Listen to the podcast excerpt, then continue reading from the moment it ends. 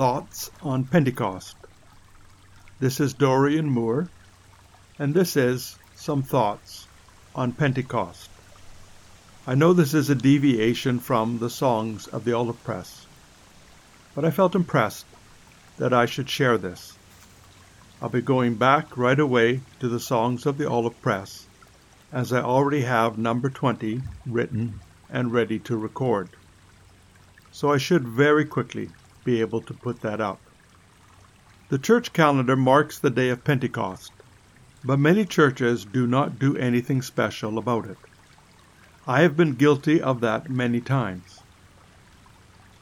The first passage I want to look at in these thoughts on Pentecost is John 14, verses 1 to 3. Let not your heart be troubled. You believe in God, believe also in me. In my Father's house are many mansions. If it were not so, I would have told you. I go to prepare a place for you. And if I go and prepare a place for you, I will come again and receive you to myself, that where I am, there you may be also. What does this have to do with Pentecost? For that, we need to ask the question how do we know this is true? Two things. And the scriptures tell us everything must be confirmed by two or three witnesses.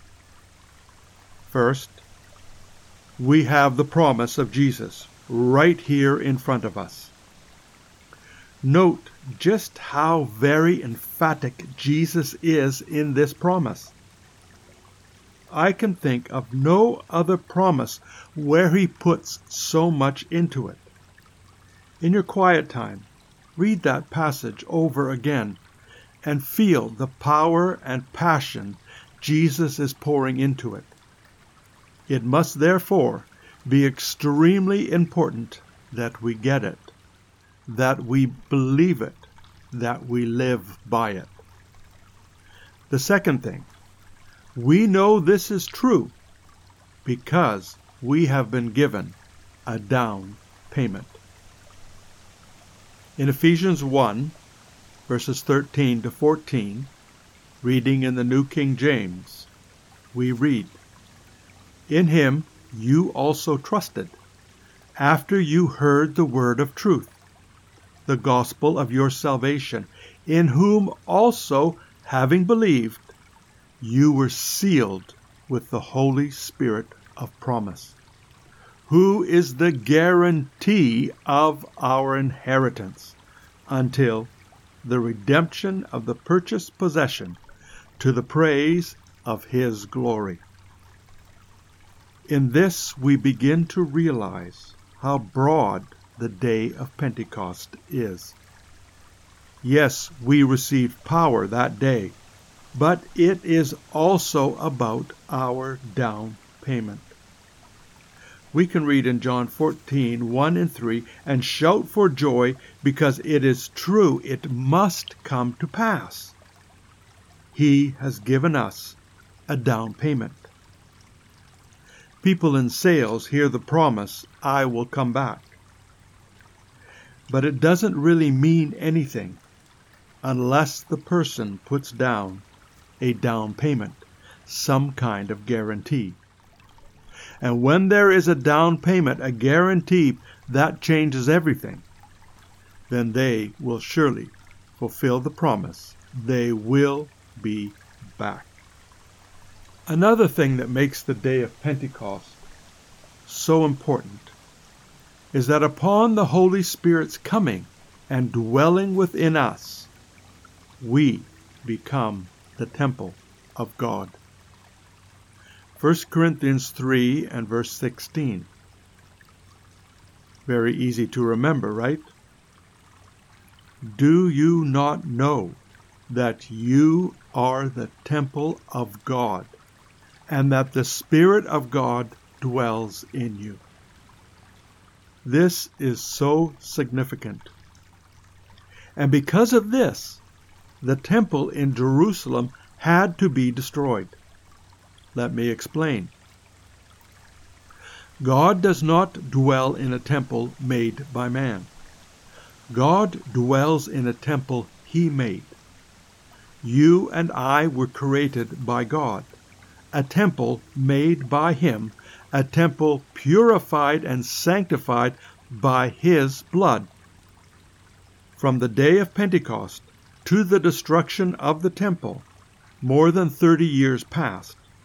That gave enough time for those who wanted to become living temples of God to come into the kingdom.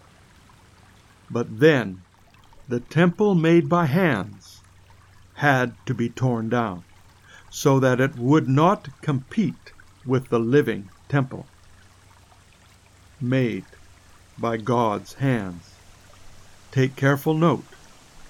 Adam was not spoken into existence as everything else in God's creation. God took the dust of the earth and formed Adam with his own hands. God took the rib from Adam and with his own hands made Eve.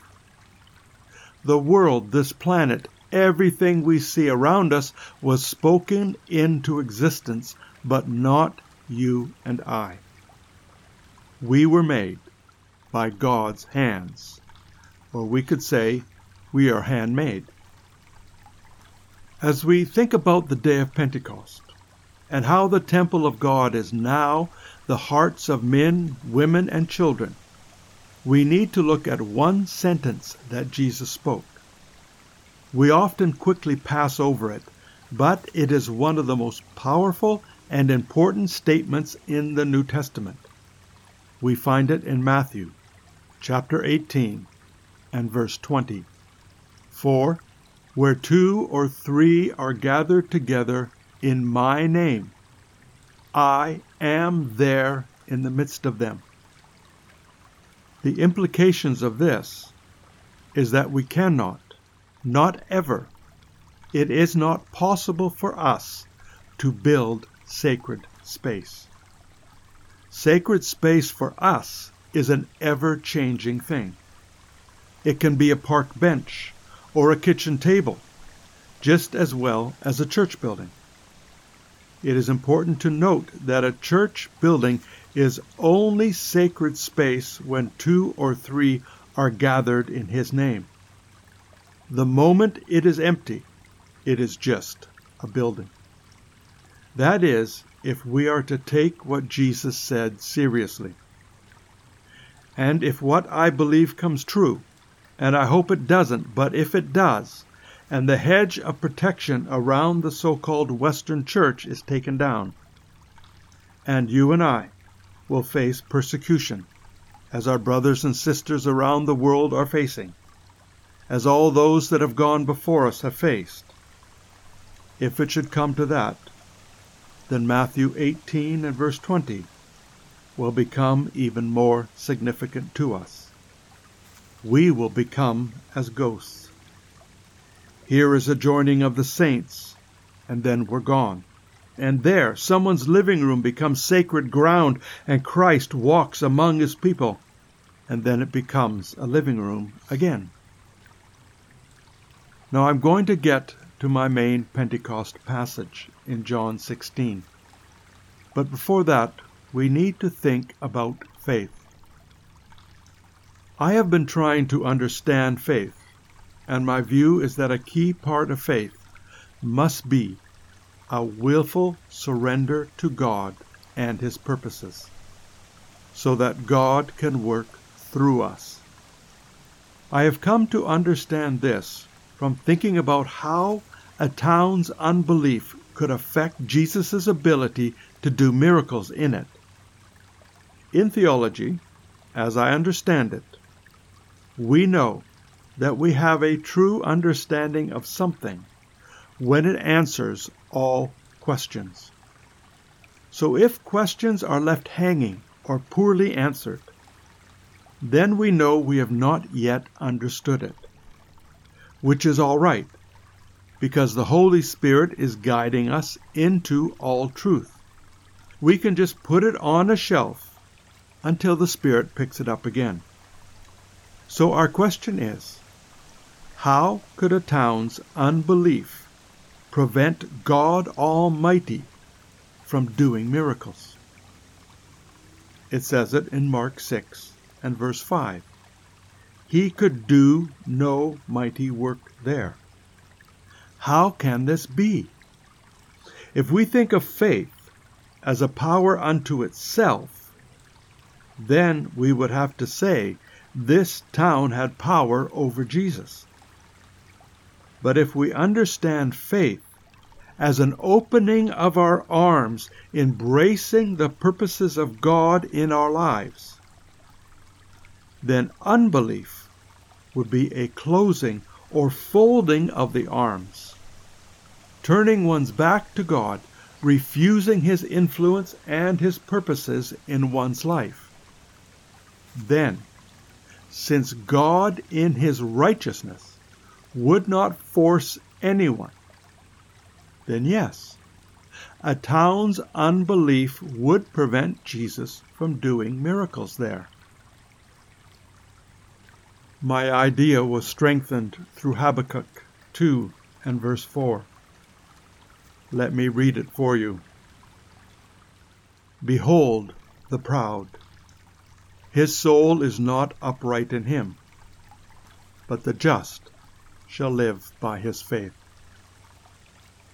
From this verse, it looks like the opposite of pride is faith. We usually think of humility as the opposite of pride. But if faith is the opposite of pride, then humility would then be the fruit of faith. So humility then would also act as evidence of our faith. To be the opposite of pride, faith must have an element, then, of recognizing one's weakness and an element of surrender. I am sure there is much more about faith than this, but this is where I am at right now. Holding on to that definition of faith, we can now look at John 16 verses 12 to 15.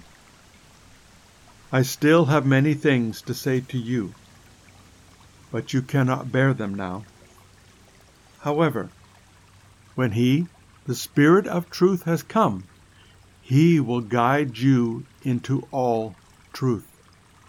For He will not speak of His own authority, but whatever He hears, He will speak, and He will tell you things to come he will glorify me. For he will take of what is mine and declare it to you. All things that the Father has are mine. Therefore I said that he will take of mine and declare it to you. Jesus here is introducing us to the Holy Spirit. Church, this is the Holy Spirit. Holy Spirit, this is the church. The first purpose of this passage is that we trust in the Holy Spirit.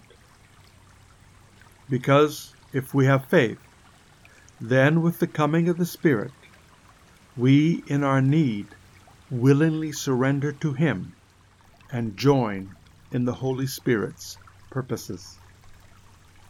Also in this passage, we are giving a few things we need to know if we are going to join in to the Spirit's purposes. Firstly, Jesus said, He will not speak on His own authority, but whatever He hears, He will speak. He speaks. Therefore, we must be listening. And added to that, we must consider that our speaking must be in God's authority, because that is what the Spirit is doing. Again, Jesus tells us, He, the Spirit, is glorifying Christ. If we have surrendered to His purposes, then that is what we do. And finally, He guides. He guides us into all truth. Therefore, if we are to enter into His purposes, we are to be guides. What does a guide do? Gently leads people on.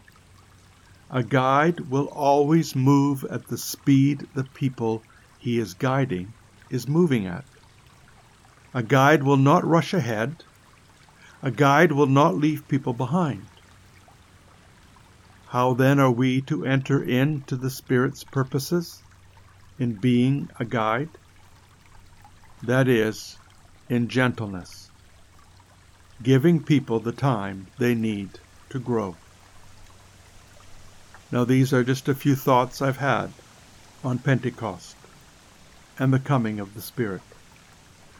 I trust that if you give the Spirit time, He will give you much, much more on this topic. So until my next podcast, the Lord bless you and keep you. The Lord make his face shine upon you and be gracious to you. The Lord lift up his countenance upon you and give you peace. Amen.